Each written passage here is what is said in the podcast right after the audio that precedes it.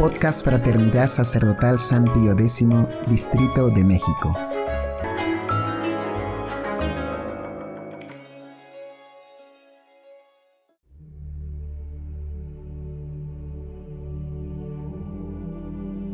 Hojita de Fe número 163. Meditando con San Agustín. Bienaventurados los que lloran.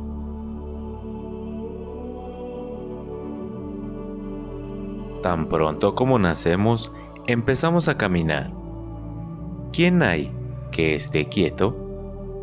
¿Quién es el que tan pronto como entra en el camino no se ve obligado a andar? El niño, apenas nacido, empieza a caminar, a crecer, hasta que llega al término, que es la muerte.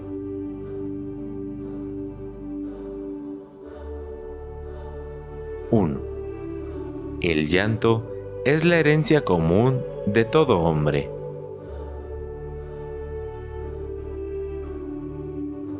¿Quién no llora aquí, en este áspero camino si el niño mismo lo empieza llorando? Es cierto que, al nacer, el niño sale de las estrecheces del seno materno al amplio horizonte del mundo, pasando de las tinieblas a la luz. Mas en este tránsito, de las tinieblas a la luz, puede, sí llorar, pero no puede reír. Pregunta al recién nacido, ¿por qué empieza su carrera llorando? cuando al nacer llora, hace de profeta de su desventura, porque las lágrimas dan testimonio de la desventura. Aún no hablaba y ya es profeta.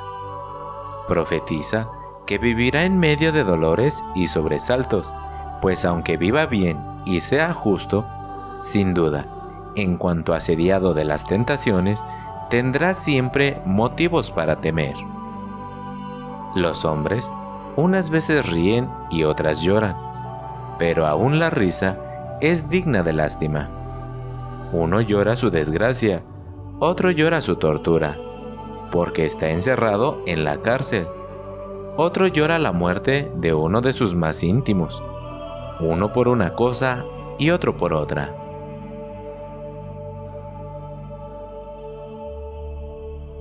(2) El hombre justo es el que más llora, pero sabe llorar como conviene.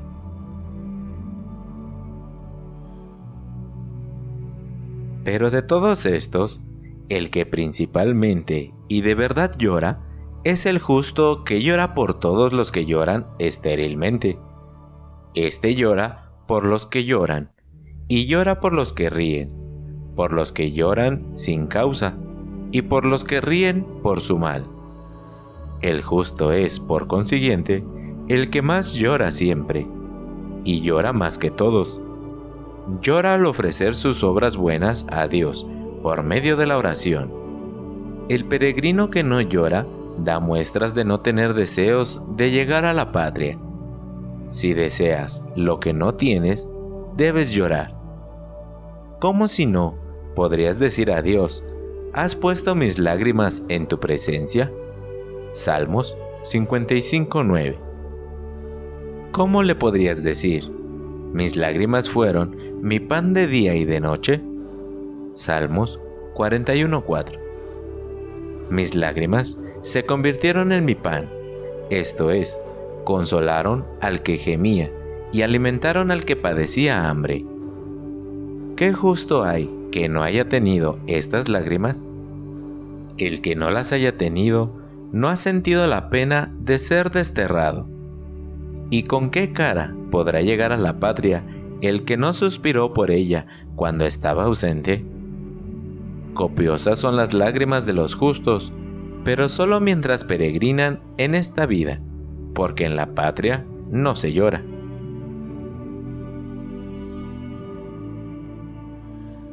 (3) También tienen que llorar los mundanos, mas su llanto carece de fruto.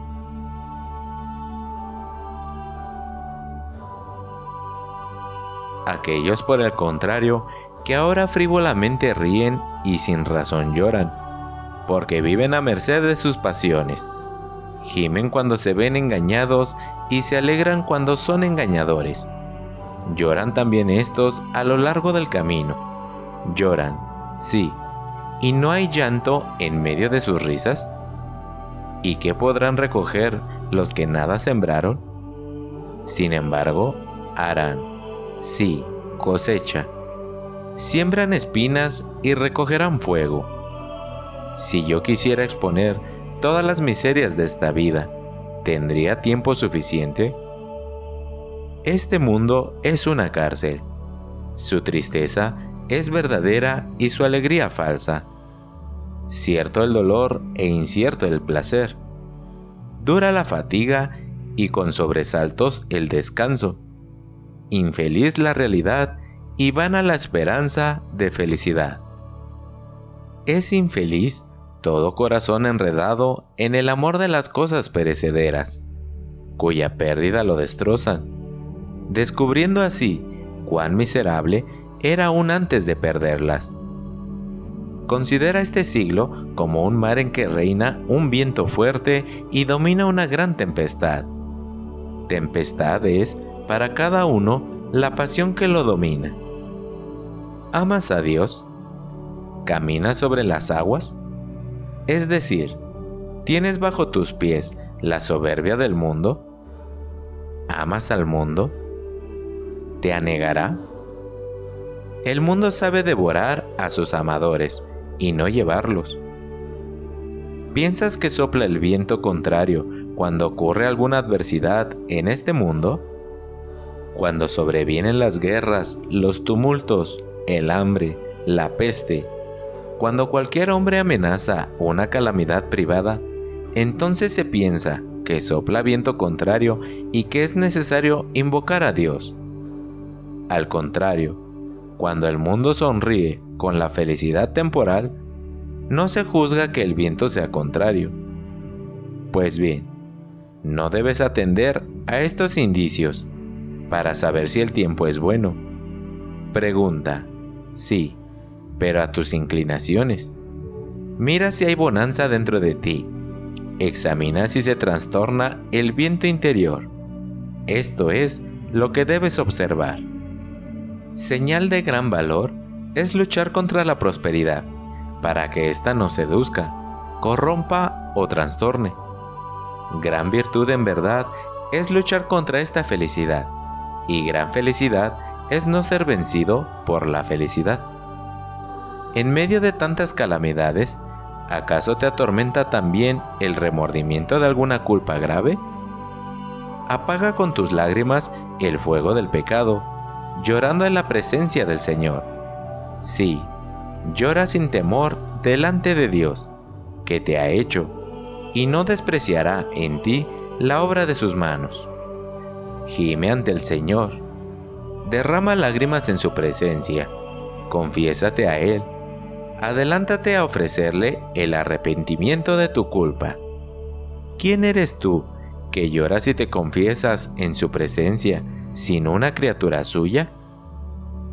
Gran motivo de confianza en presencia del Creador debe ser esta consideración de ser criatura suya, y no una criatura hecha de cualquier manera, sino creada a su imagen y semejanza.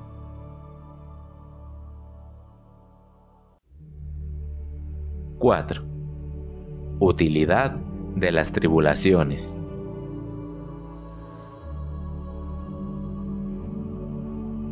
Cuando la adversidad te cerque, apártate del ruido exterior y entra en el secreto santuario del Espíritu. Y aquí, cerrada la puerta a toda distracción exterior, humíllate con la confesión de tus pecados.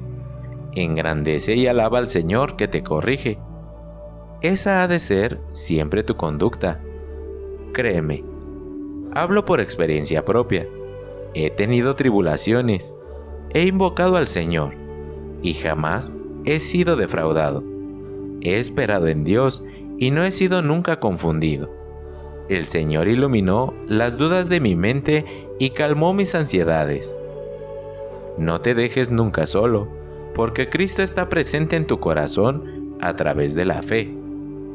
Quizá algunas veces creas que estás abandonado porque el Señor no atiende tu súplica de librarte cuando tú deseas.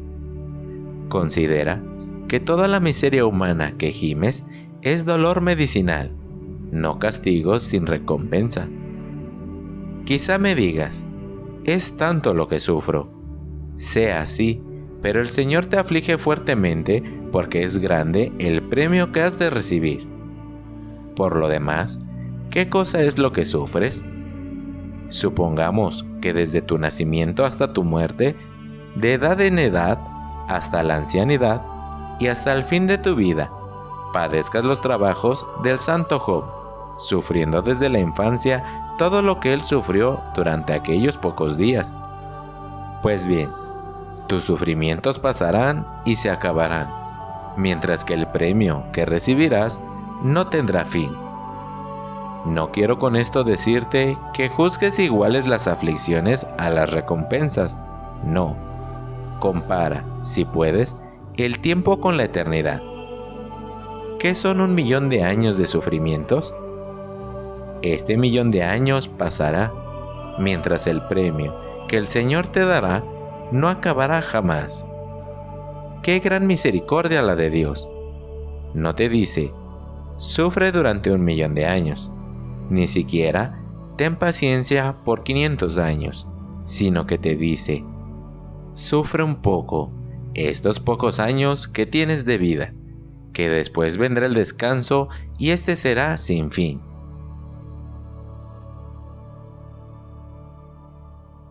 Afectos y súplicas.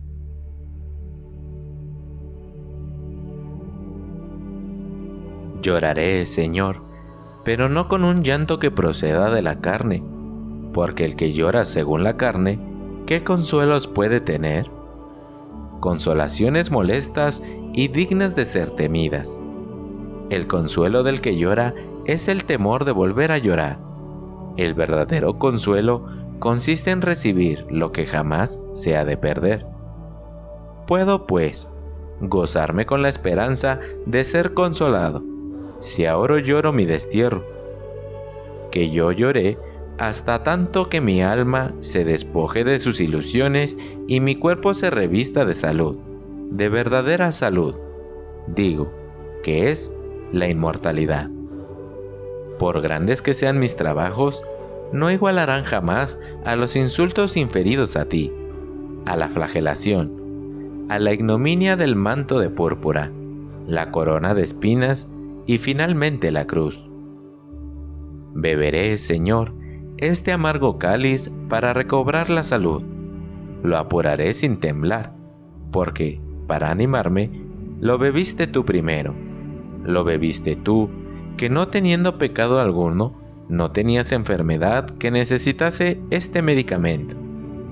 Beberé este cáliz hasta que pase toda la amargura de este mundo y llegue la otra vida, en la cual no habrá escándalos, ni iras, ni corrupción, ni amargura, ni fiebres, ni doblez, ni enemistades, ni vejez, ni muerte, ni disensiones. Nadie me diga, tú eres feliz. El que tal cosa me diga quiere seducirme. Es engaño, sí, porque esta tierra es región de escándalos, de tentaciones y de todos los males. Es en verdad la morada de los muertos, pero esta región de los muertos pasará para dar lugar al reino de los vivos. En la región de los muertos abundan los trabajos, las penas, las tribulaciones, las tentaciones, los gemidos y los suspiros. Aquí, los aparentemente dichosos son realmente infelices, porque la felicidad falsa es una desdicha verdadera. Si por el contrario, reconozco ahora mi infelicidad, encontraré después la felicidad verdadera. Y precisamente porque ahora me considero infeliz, me parece escuchar que me dices, Bienaventurados los que lloran. Ciertamente, bienaventurados los que lloran, nada más unido a la desgracia que el llanto, como nada más distante y contrario a la desdicha que la felicidad. Y sin embargo, hablas de los que lloran y los proclamas felices. Hazme entender, Señor, sus palabras. Cuán bueno eres, Dios mío. Si dejases de mezclar amarguras en mis dulcedumbres terrenas, me olvidaría completamente de ti.